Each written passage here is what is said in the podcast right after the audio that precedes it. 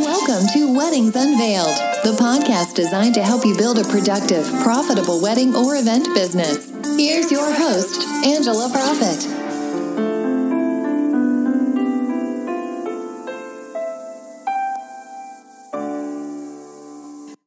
Y'all. Thank you so much for tuning in to this episode of Weddings Unveiled professional tips and secrets on wedding planning and event design, where we take you behind the scenes of our past experiences in the industry and share with you what we have learned from them and how they have made us stronger.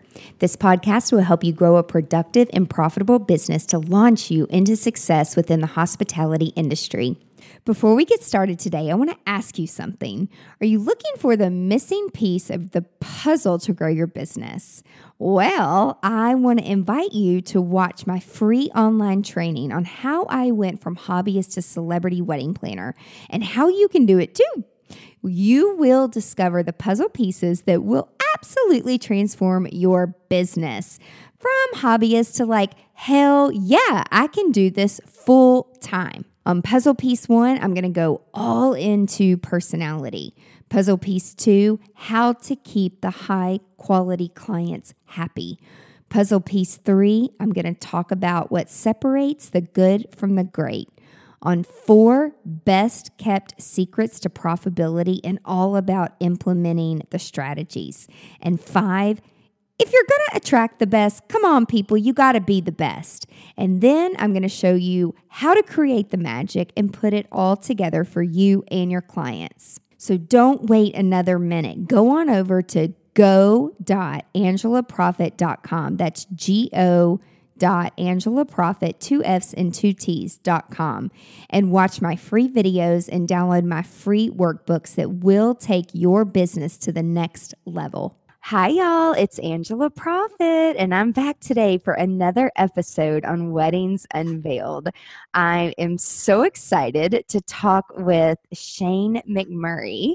Shane is the CEO and founder of the Wedding Report, and I'm so excited because he's going to share some really amazing insight with you today that you probably don't get enough of in terms of education in the wedding industry. So, hi, Shane. How are you today? Good morning. How are you? I'm good. Thank you so much for joining us. Welcome. And, yay! Have you have you done a bunch of podcasts before? I've done quite a few. I mean, not as much as you would like, but uh, I've done a few. Yeah. That's awesome. Well, I've heard of the Wedding Report for years, even before I met you, which you were in Nashville at a show that we were both speaking at years and years ago. Um, but I had heard of it and I thought it was extremely interesting what you had put together. Um, but e- before we even jump into that, for our audience who has never heard of the wedding report, what's your background? Like, how did you even get into the wedding in- industry? How, how'd you get where, where you are today? Loaded question. Strange uh, anomaly, right, of being in the wedding industry, being doing data statistics. Um, actually, I'm a software engineer by trade, and I and I had been I've been writing software since probably the early '90s, um, mostly database software. So I was always fascinated with like data and information. Um, around 2000, met my wife, and um, we, you know, were looking for wedding invitations, and um, she wanted handmade paper invitations and being kind of the hey i can make that kind of guy.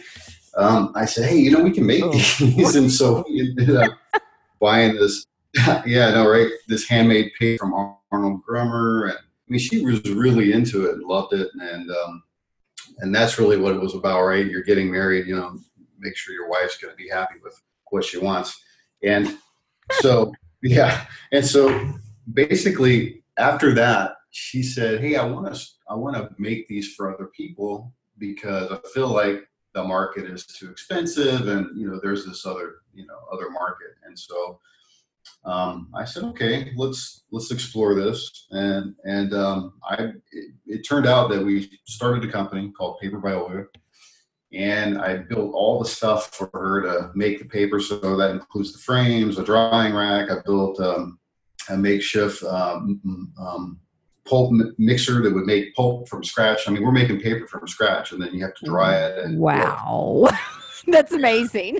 very, very laborious, and um, so as we're working through this couple years, you know, we basically it was going, it was doing really well. She's actually selling it all, around the world, and um, uh, hired her mom to help her out during the day because I can only do it at night. I was working in healthcare industry at the time and um, doing some data stuff. And and around 2004, early 2004, I said, "Hey, let's uh, let me let me see what's going on with the market and try to figure out where we should be selling this stuff, how much we should be selling it for, how big's the market."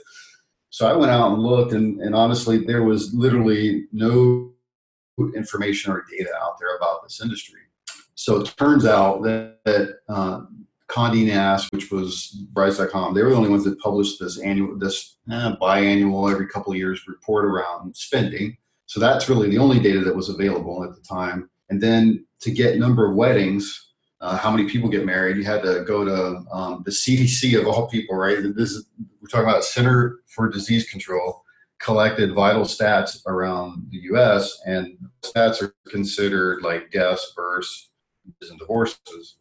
Um, they no longer do the marriage divorce stuff, but they were doing it back then and they were collecting it. So then, so that's where I started with that and then had to go to the States and, and there's lots of states that don't even um, put out published information. So it's very complicated web of stuff to pull up, to pull together the wedding piece, the number of weddings.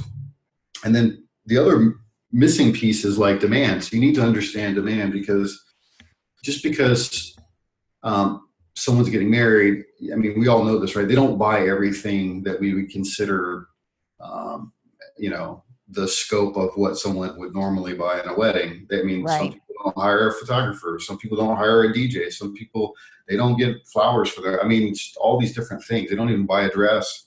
Um, maybe they get their dress donated or, or given to them from their family, or their engagement rings given from their family. They don't buy it, right? So there, there are all these factors and then, um, so when, when I had this information together, I'm thinking, okay, I think I got a pretty good handle on what we should do and where we should be selling this stuff. Uh, we had a little family situation happen.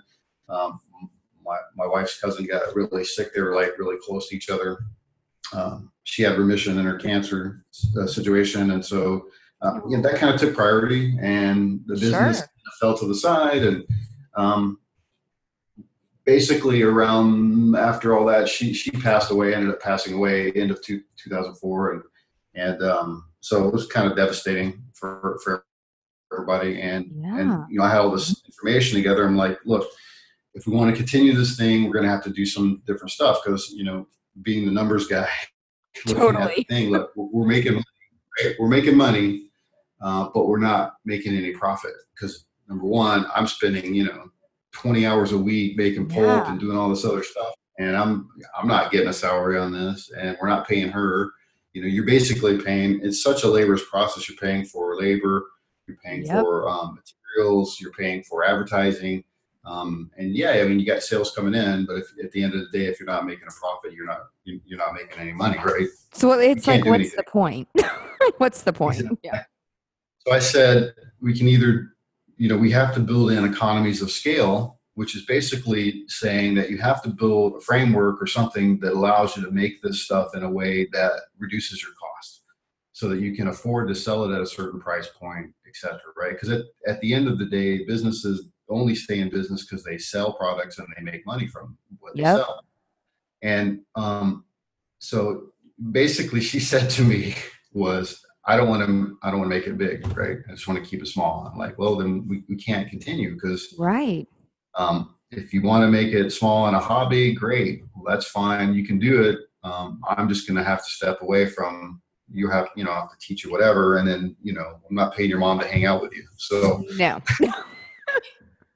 so let's figure this out. And, that, and so basically, the the business kind of went to this to the wayside, and um, and I said, well, you know, if we needed this information, and I had already started like thinking about a blog at the end of 2004 around business related stuff in the wedding industry, because because at the time there was really mostly um, stuff around brides and grooms, and it was all focused on the bride and groom, right? People mm-hmm. that were getting mm-hmm. married, and I'm like, there's nothing out there for business people, and so uh, I, I, said, okay, well, I'll just put a blog out and started as that's how the wedding report actually started was a blog. And then I actually took um, people that we did business with and tried to connect with other people around the industry in, 2004 and, and, did surveys to people getting married. Um, and so that I could collect information for myself and try to understand spending um, and where that was at. And then, and then the, the thing is, is that even if you, the population for people getting married is 2 million, right? Roughly. A ton. Um, yeah. yeah. But in the scope of of collecting data, I mean, you really only need about 500 or 1,000, 500 to 1,000. So you really only need four, 388 samples. But if you get a good base between 500 and 1,000 samples, you can get a good understanding of the broad market.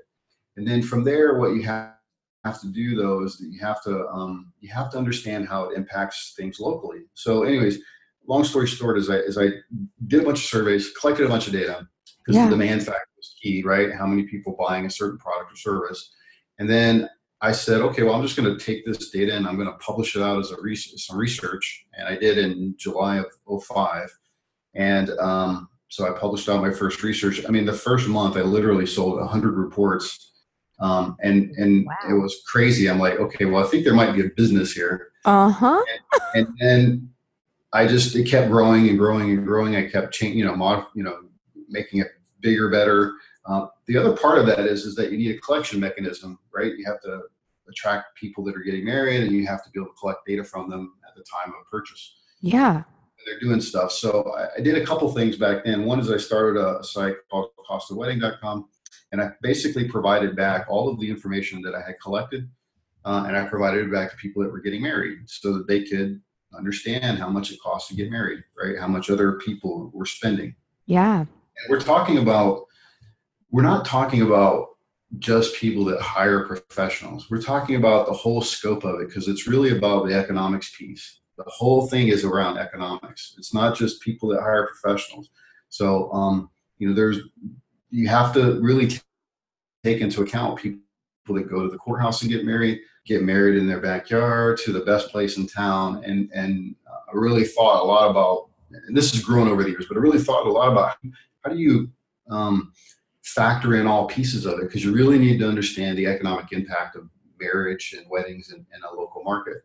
Um, so so those are the things and then and then number of weddings even though I, I, mean i learned this over the years but basically it turns out that even though i get my license in in the county that i'm if i i can get married anywhere in my state but i get my and i register my license here or get it here uh, i have to re-register it in the county that i that i received it from so i just spent a bunch of money somewhere else and i didn't even get married in, the, in my county so how do you accommodate that right how do you from a, from an economics perspective, right? So okay, well, they thought of that. yeah, that's great. Didn't get married here, so um, so there's a lot of stuff that I mean, these are just things you learn over the years. But basically, what happened was um, the report took off, and in 07, I actually incorporated it as a corporation because it just became its own little entity, uh, and then just it kept growing and growing and growing. I think since I mean since that time, I've probably collected maybe 600,000 samples from people getting married on various different topics across uh, a broad range of things um, from, you know, basically what things they buy after their wedding to uh, how much, you know, are they getting loans to, to, to get married yeah. to buying insurance to all the pieces that I think are part of the, part of the wedding piece.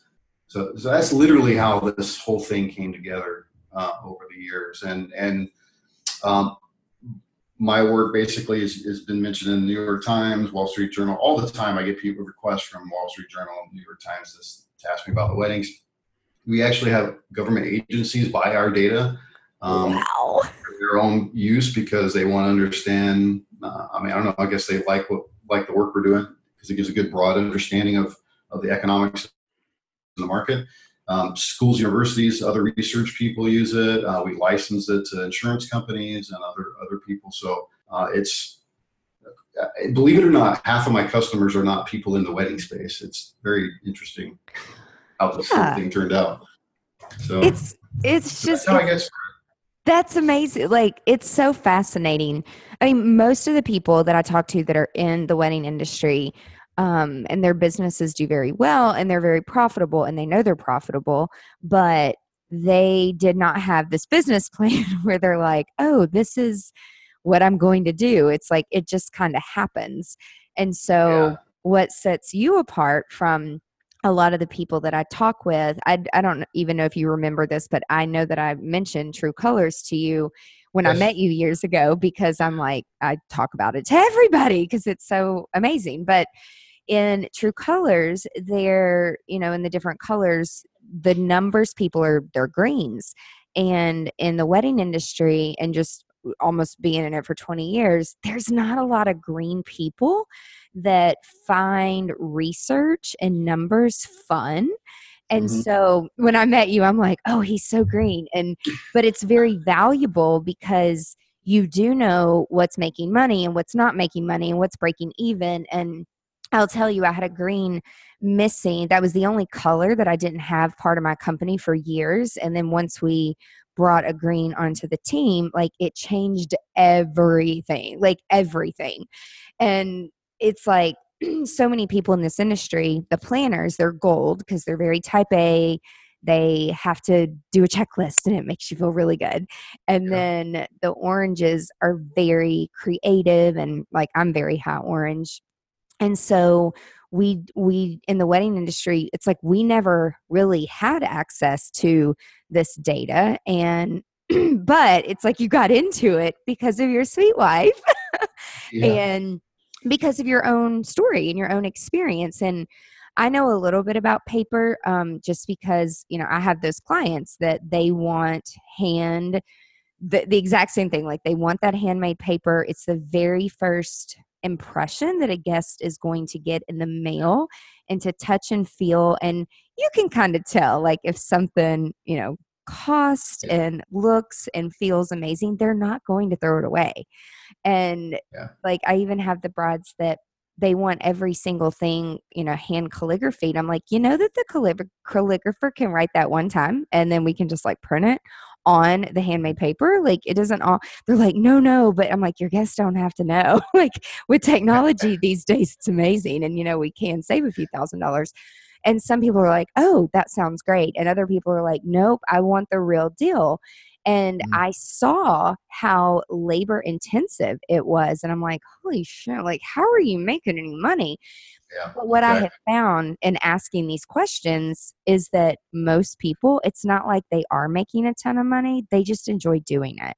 And some of them it's not like they need you know money to live because there's two household incomes but like your wife said when you really start to make it big and be a production and you turn into like this large business it kind of takes over your life a little bit but in a good way not a bad way.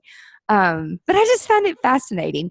Like i would say um, like what is special and unique about your service but like i don't think anybody else it, at least not that i'm aware of that does anything like what you do and how like all the research and all the time that you've spent in gathering this i still to this day like i know the knot puts out a report that says like the average cost i don't know where they get their data from because whenever it comes out i'm like i, I don't i don't um i don't i don't understand like the average wedding is 30 something thousand I in almost 20 years I've never done a wedding for that. Maybe it's the region that I'm living in, but brides don't under and couples they don't understand that regions and like you said like the zip code and the city and the state like it's so different.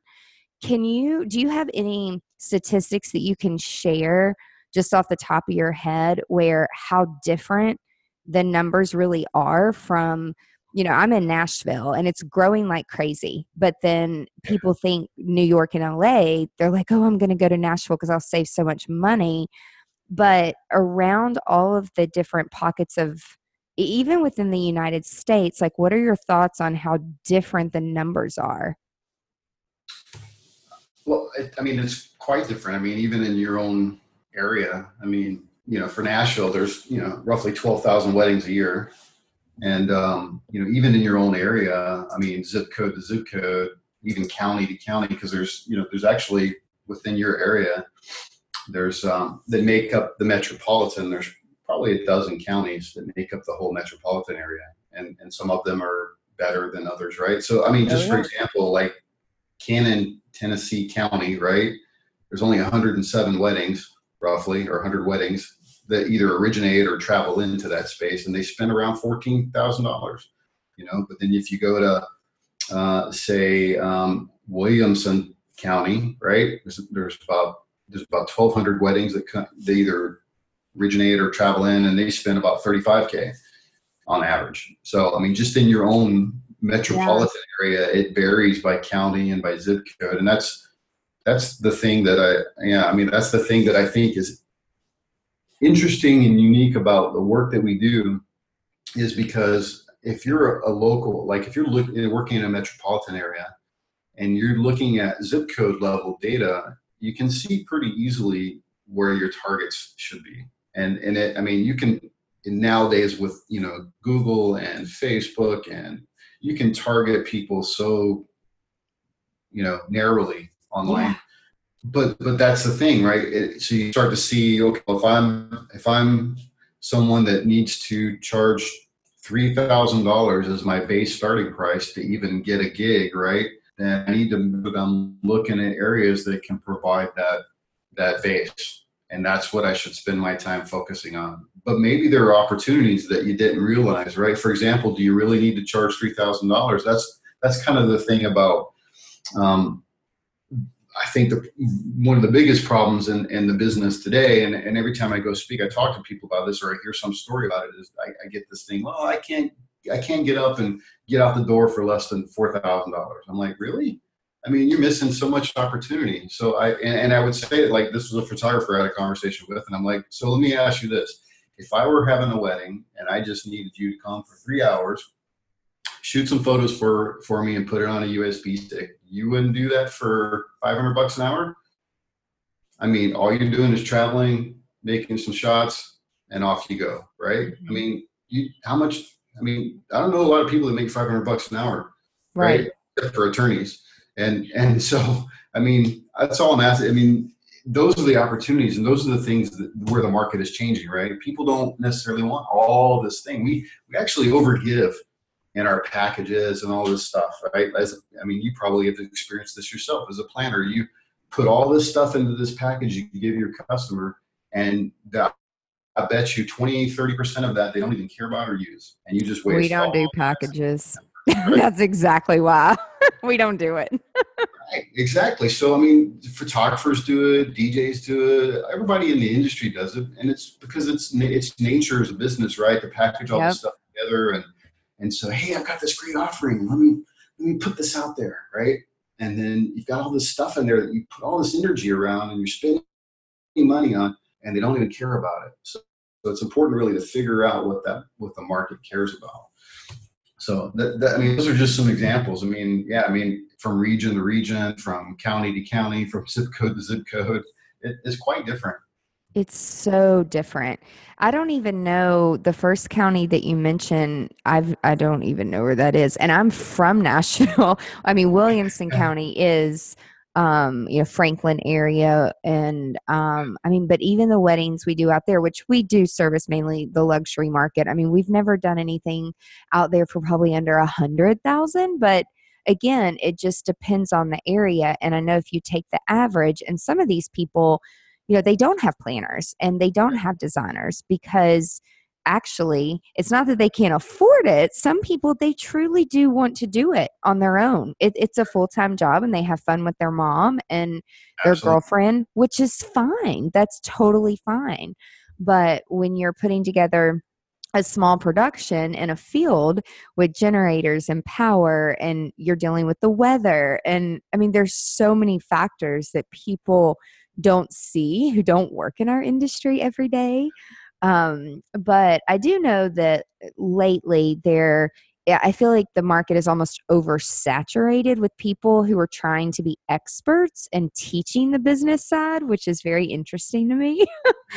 and so, like, I was just speaking at, were you at TSC a couple no, ago? No, not this year. So I was speaking there, and then just to listen to some of the other people talk, um, I'm like, wow, how do you know these things when you've only done 10 weddings or you've done, you know, a few things, but now all of a sudden you're an expert?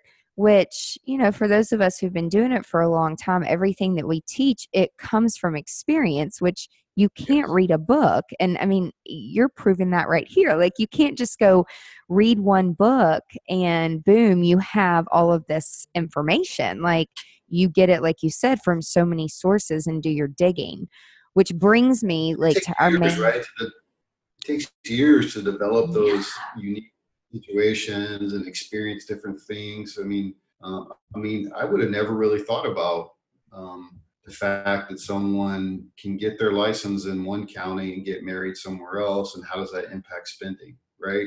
Yeah, I would have never thought that, and I didn't think about that in the beginning. And I, when you start those things together, um, you know, and then you look at things like models like, um, so can you do this based on uh, population, right? Can you determine how many people are going to get married in an area based on population? you can do to some degree, but there are other factors. For example, like um, um, Sevierville over in Tennessee, right? Gatlinburg area. Mm-hmm. Those guys have a ton of weddings, yep. but the population there is nil, right? I mean, yep. it's older people, and you look at that and you go, how do you model that from a data perspective? You can't model it from the, the demographics. You have to you have to think about a lot of different factors. So those are things you just learn from experience just like you said right you, mm-hmm. you can't just go into it and ah, i know this right but those are things you learn from experience yeah so how which like our main topic is i want you to share with our audience like the competitive advantage. It's like like you said earlier people they don't really talk about it or bring it it's kind of, i feel like it's like the business. It's like people don't really talk about it a lot where it's like oh you're producing all these amazing events and weddings but are you really making a profit? Yeah. and it it's like i've almost now eh, over the years i've been doing a lot more consulting and teaching and helping other business owners who are creatives who they have zero green in them. I don't i'm not like a, a green by nature at all, but I have learned that working really hard, but then not making any profit, and sometimes even paying the client to do their event because I didn't yeah. charge appropriately for my labor, my overhead, it is like literally a knife in my heart. And so, and it hurts knowing how hard and how many. I mean, there have been day three days in a row where it's like, oh my God, I, not only did I not sleep, pee, and eat hardly, like 10 other people on my team didn't. And then we didn't make mm-hmm. a profit from this. So it's like, what's the point? I might as well just like go work at Apple or work at Chick fil A and say, like, you know, it's my pleasure or be a Walmart greeter. Like, at least I would be making something. Uh, and there's nothing wrong with all those jobs. Like, I, I, I'm good with all those places but it's just like what's the point and so i feel like now is more you know as a coach and consultant getting in people's business on the back end and then i'm, I'm uncovering all this stuff and i'm like don't hate me but like mm-hmm. are, are you really running your business appropriately and it's and it's not that they're you, they don't know what they don't know and so yeah. it's because no one's ever come in and, and, looked at all of how it is like a shit show behind the scenes. And I'm like, okay, you love what you do, you're passionate, you love your company, you love your clients. Let's just change up your business model a little bit and all those numbers. And like, let's make sure that your company is profitable. Like, let's work smarter, not harder. Yeah, so, from absolutely. your angle, like the comp- eh, just the competitive advantage, which I mean, I can already see how the wedding report and by arming people with this data and this information. But what is your take on that whole thing? Like, what advantage does the wedding report give people in terms of competitiveness? Well, well, so I mean, honestly, the wedding report is just kind of one small piece of it. Um, but the bigger competitive advantage picture kind of has uh, several components in it. And um, it, it's actually quite a bit of work, and, and I'm not going to lie to you. So Um, I mean, I know that this industry is very creative. I mean, I, I get it, I understand it, but at the end of the day, as a business, if we don't sell enough product at a, at a reasonable enough price so we can make a profit, we're, we're just not. We're not going. yeah, I mean, if you have a second income and you're doing it as a passionate thing and so on, great. I mean, all, all the power to you.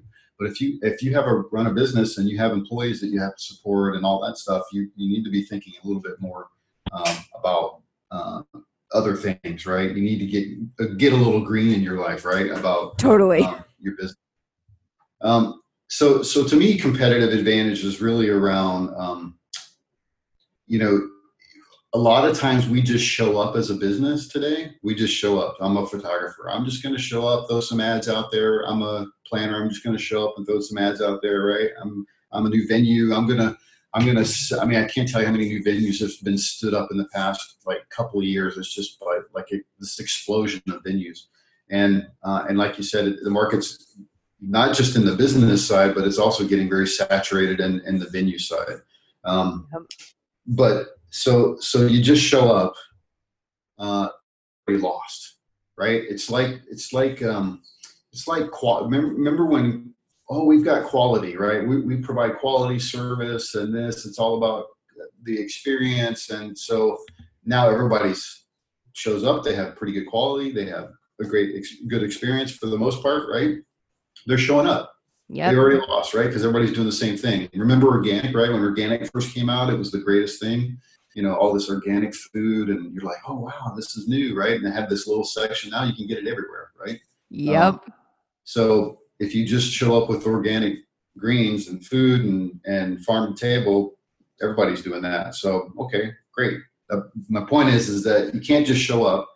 You have to have some something in, in it so that you you basically are, um, you know, what is it that makes you different, right? What is it that you're doing that's going to make you understand the market, um, understand your competitors, find the opportunities, and and and basically make stuff happen. Um, yeah. It's really about thinking kind of without limits, right? So thinking about um, looking at the market space, your competitors, looking internally and trying to go, okay, look, let's let's figure out how we can streamline this process, economies of scale internally, right?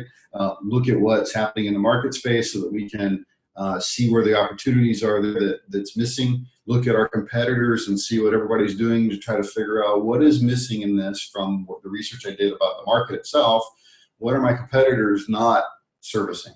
Uh, I'll give you a good example when we get to that topic. But basically, it's really about finding opportunities in the space uh, that basically allow you to dominate your market. Not just show up, right, but to dominate the market. Um, a lot of times we actually get, you know, so let's talk about the market, right? So the mm-hmm. market, there's really three pieces of this that I want you to think about. And the fourth piece is about putting it all together. But the three pieces are really around the market space itself, uh, the your competitors, your internal business, and then the, the, the fourth piece is really about agility and putting it all together. Um, so a lot of times we get like stuck in our own head. We're not really. I mean, this is the creative side, right? We're just we're just doing our job, making stuff happen. Put you know, putting this thing together. We're making you know, we're, we're, we're having sales. This is what I experienced, right? When when I was doing the paper stuff, is we got sales going on. We're we're we've got money coming in, but we're not making any money. But with our heads down, we're just heads down trying to get it done, right? Yep. Um, and and basically what happens is is we get so consumed by that we actually miss opportunities um, that that are all around us all the time um, what what i think people need to do is is is really kind of go out and try to understand the the uh, the market by a couple of things there's there's actually a whole list of stuff but I, I try to keep it like limited to three. That's good. Our attention span. yeah. So, so the first thing about market analysis really is around um, existing business data, right? So we, we collect data. Uh, you know, we're looking at website demographics and and and how many people view our pages, but but when we go out and we get meet with a customer, are we collecting information about them, right? What is what is the information about the customers that we're actually doing business with? Are we collecting data? We should be collecting as much as we can uh, within reason, right? So, you know, if demographics we can, like where they live, uh, various other things about, them, right? Because what you're trying to do is understand your customer.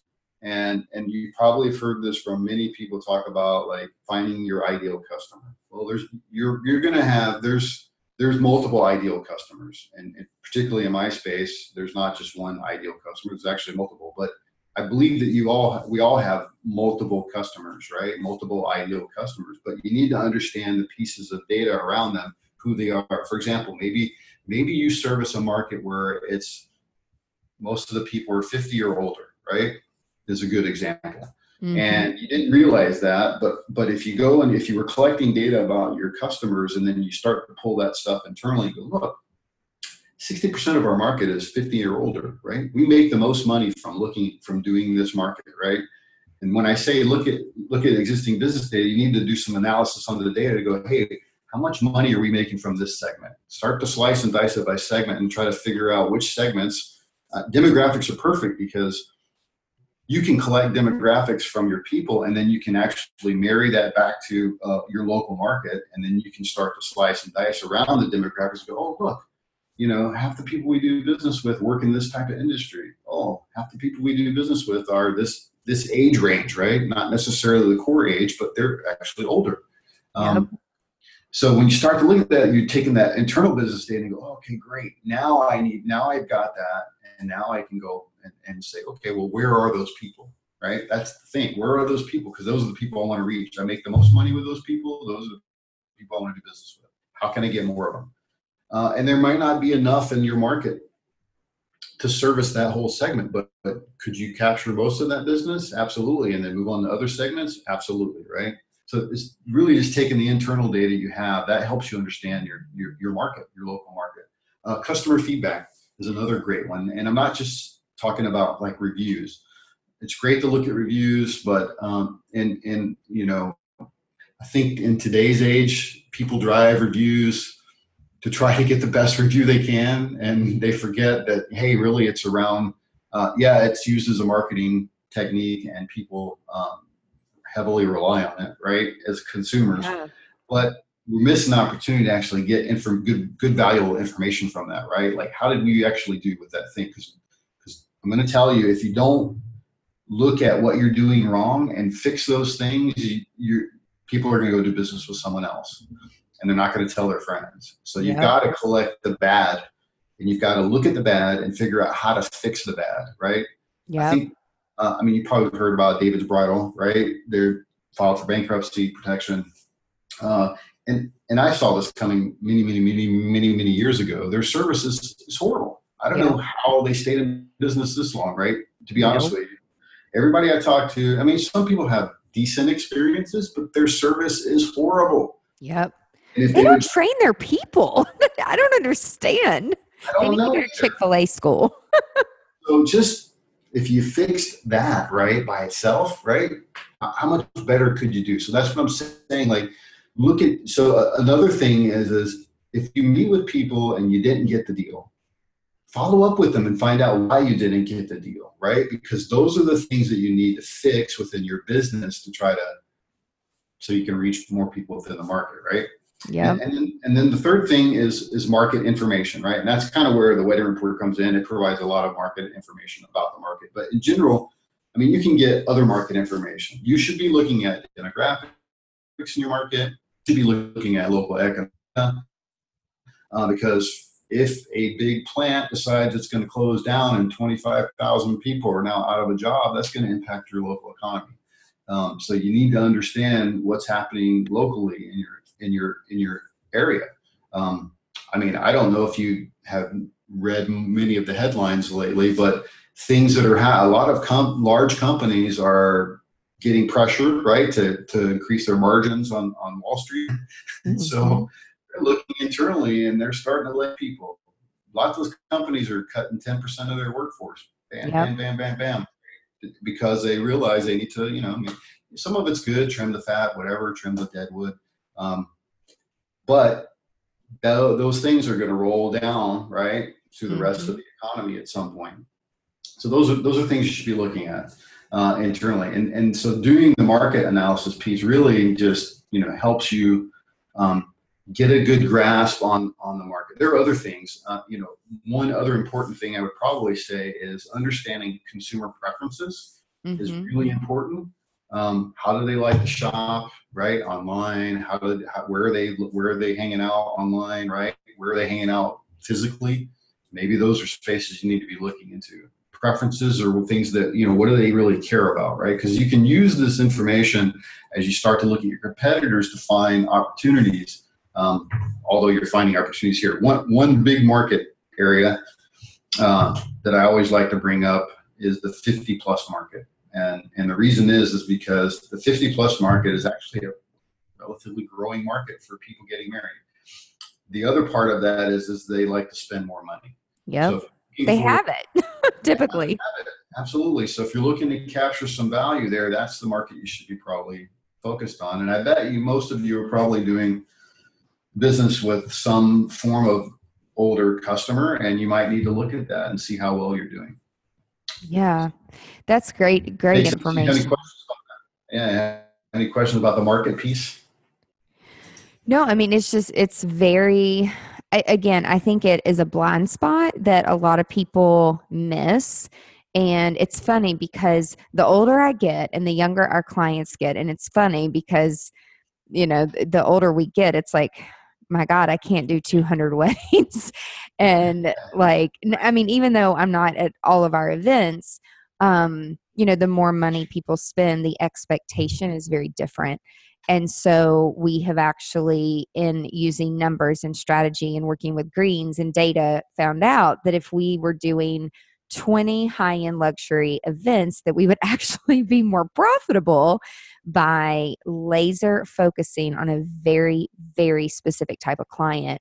And so we we do this every year and we do less and less, but we're more profitable. And so in that area, it's just it's crazy that people work so hard and put so much heart into this this industry and then until they hit burnout and a lot of people just stop it's like no just assess what you're doing but the, the, this next year we determined that um and eh, the, these are just my girls. They're like so can we just not work with people under 30 because people don't really know who they are until they're at least 30 and like these people getting married i mean people are getting married a, for the first time a, a little bit older um mm-hmm. but it's like the 30 under it's just it's crazy because they're trying to figure things out and their priorities when you've been doing this for so long their priorities aren't really the priorities that we feel that they should be focusing on.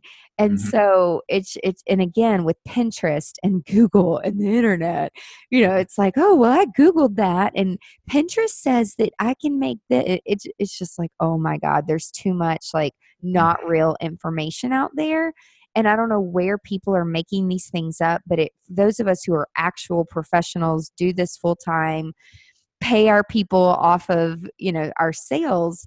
Uh, but you know, pay taxes, pay insurance, pay all of that, and trying to do it the right way. It makes it really hard for those of us doing it the right way, where you know you have a saturated market with hobbyists who they don't do their homework they don't do anything in terms of like understanding the business side and like you said that's okay. Like if you're a hobbyist, that's fine. But don't market yourself as if, oh, you're the largest photographer in the whole world. Says who? Like your wife, your husband, your partner? Like says who? Um, it's so gray. And coming from healthcare as well, you know, these doctors we work with and these subspecialists we work with, they went to school for a very long time and it's very black and white. You you go to a fellowship and if you want to be a subspecialist that's typically a five year fellowship and you're in student loan debt for many years but the payoff is you're saving lives and doing very important things for people.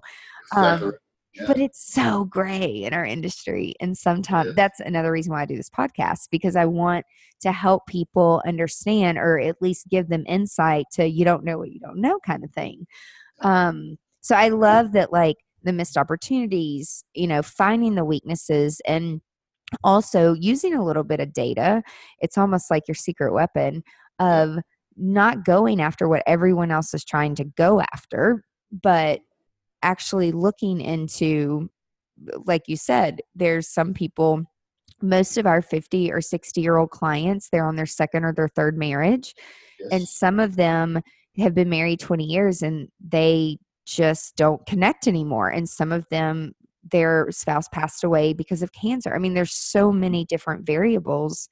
Um, but I would say second, third marriages, we love them because it's like they know what they want and they do have the budget for it. And they're not like penny, nickel, diamond to death because they do want it's just a different experience altogether. So I definitely um, I like that you brought that up. And then in terms of like what would you say the top takeaway in terms of like how can a company reduce their cost but earn more profit? Well, I think it's really so it's looking at the internal piece, right? So, so one of the pieces that, um, that I like to talk about is, is like the internal struggle. And and the, and the thing is is like you know um, we just do like like I said right we just do whatever it takes to get the job done. I mean how just like you you just said earlier with the with that thing where you you lost you know for three days right? Yeah. You're not making any money on the deal right? But but you know you have to do whatever it takes to get this job done right because they're your customer so your head's down just get this got to get it done no matter what right and so you a lot of times we do that over and over and over again, and we don't really think about what it actually takes to provide the service or the, or the product right at the end of the day. So we're just like we do this over and over again, and we and we forget right, or we we just I don't know.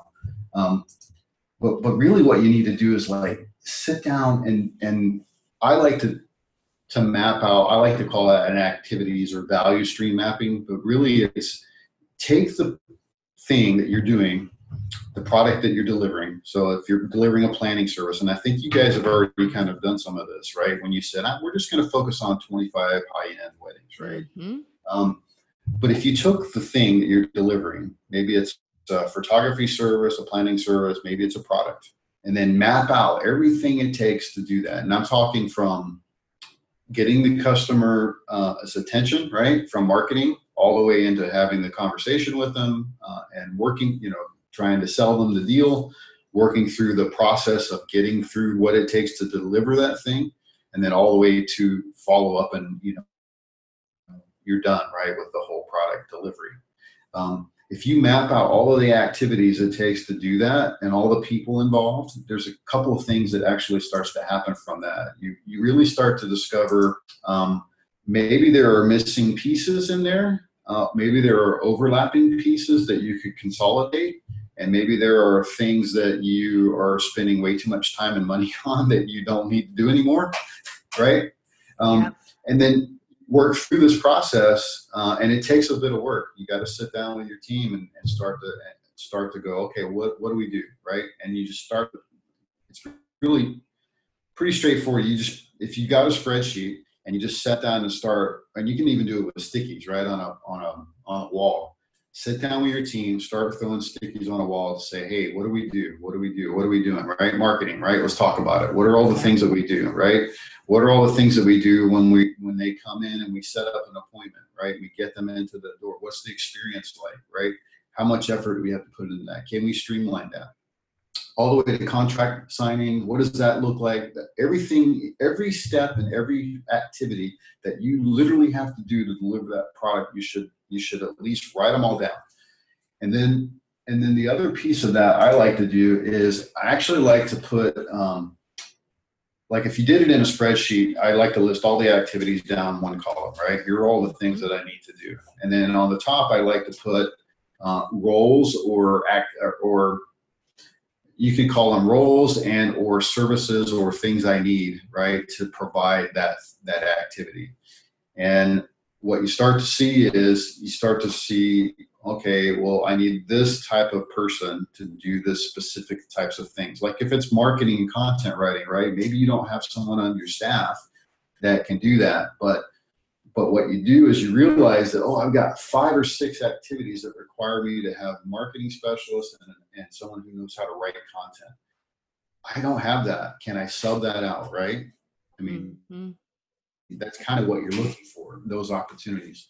Um, and then once you map all this out you start to realize um, how much all this stuff costs. Map out another good thing is to map out the time it takes to do these things. What is the time involved, right? And you can start to put yes. together this timeline, and you and and and this will help you realize what it takes you to deliver that product or service. And and that's where I think um, if you wanted to figure out how to make more profit, just start right there because you'll realize quickly, oh man, we're doing we're doing these things five times, right, in this mm-hmm. timeline and we just do it once here and be done with it, right? Or yep. or it's taken it's taken five times to connect with the consumer to set up a, a meeting, and then when they get in, and you know all, all, the things involved, right? Or you're delivering some product and it, you know, the um, all the people that are involved in delivering this thing, maybe there's overlap, right?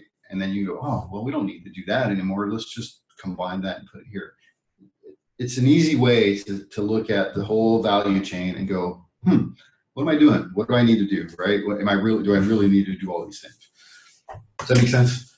Oh, absolutely. I mean, you said like one of my favorite things when people ask me, they're like, So, how did you figure out, you know, XYZ? Why don't you offer packages? Why do you sell in time blocks? Why do you, the number one reason is because when I had a mentor, a coach, he made me track my time and we color coded the calendar. And I mean, it did a lot of things for me. At first, I was so objective. I was like, no, I can't do that. You don't understand. Like, I need to be available for these girls whenever they need me. And blah, blah, blah. I mean, finally, after a year of tracking, and it's like for me, it was nails on a chalkboard or maybe worse even. And um however it changed my business it changed my life like i should just write a whole book called why you should track your time and why you should know where your time is going just as a as a life as a human being. Um, and then he made me color code things based on and then also be consistent.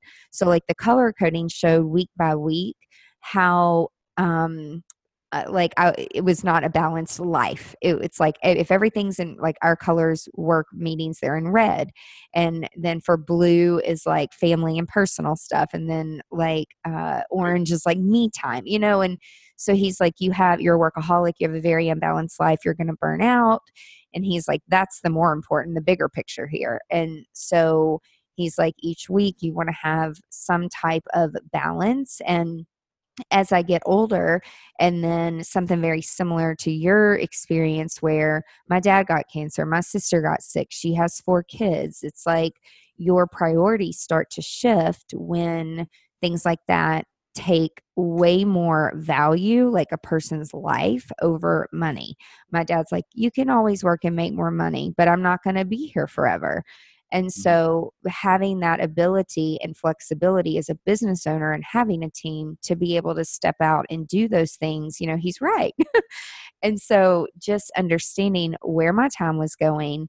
And then that's how we were fig- figuring out that we were not making money on certain mm-hmm. jobs. And that's where, yeah, I mean, it does sound it sounds easy like oh yeah i'll just go on my calendar and track my time but you've got to be consistent in what you're doing and set up a process yes. and it goes from the top down and so we have a process so now all of my team members do it um, you know on the calendar it's first name last name for every client and then you can automate that with um, different quickbooks and things like that for invoicing systems there's a lot of automation out there that can save oh, yeah, a lot of time yeah a whole nother topic. yeah. But it's yeah, huge proponent, huge of of tracking your time and understanding what the heck you're doing with your time. Yeah, huge well, I think value. If you layered on activities mapping with with your time tracking piece there, um, I think that would be even a huge benefit to to you even further to go, huh?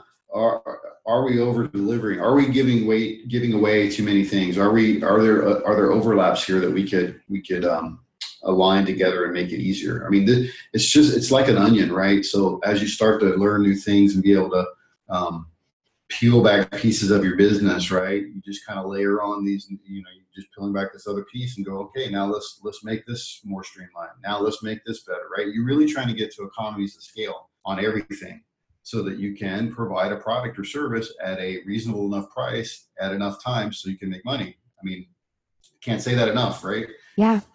Yeah. And while we all have the passion and we all love to do it, you gotta I mean, money's a tool. You have to make it to live. so some people that are they're like, but I'm so passionate about this, but they're working two or three other jobs. I'm like, but wait, if you'll just focus on this, I promise it, it will work if you surround yourself with the right people because I was that girl. Not that I had to work three jobs. It's just it was it's really hard to choose sometimes. Like I get it. I totally get it. It is. This was great. Where can people where's the best place for them to go to find out more information and then if they are interested in getting the wedding report what are next steps yeah sure so uh, the theweddingreport.com so theweddingreport.com uh, and there's actually i mean you get free access to tons of data there already i mean i, I provide a lot of free free access to data uh, so that that's there now you can get you can look up uh, the counties i spoke about and, and see 2017 numbers for total spending and for product spending um, so it's just you go go to the site, you can see overall numbers. If you search, you can put in your business zip code search. You can browse for county, metro, whatever. Um, and then if you sign up for um, free access to the site, for you get basically uh, market summary reports, which include all the products and services we track for for uh, all all weddings. Right, you can see basically um, on average how much people spend, what the demand is for those products or services, and how many weddings happen uh, in that market, all for free. So that's available right now. That's a that's a perfect place to start. Like just understanding your in general, right? What does that market look like? What what are we what are we starting with? What should we what should we be looking at? That's it. Yeah, and do you ever have people that reach out to you to ask you like, "Hey, I'm not a numbers person. Can you break this down even further?" Like, do you do any consulting like that or is it just kind of like here's your numbers, take it to a business coach or an accountant? Like, do you do any consulting where you actually break it apart for businesses? Uh, I have done done that in the past. Unfortunately, I mean, my time is kind of like like you, right? Limited, yes. out because um, I'm doing a bunch of other stuff as well. But um, I mean, I, I would I would, I would love to do that. There's actually a bunch of videos on the site too. Oh, um, awesome. Okay.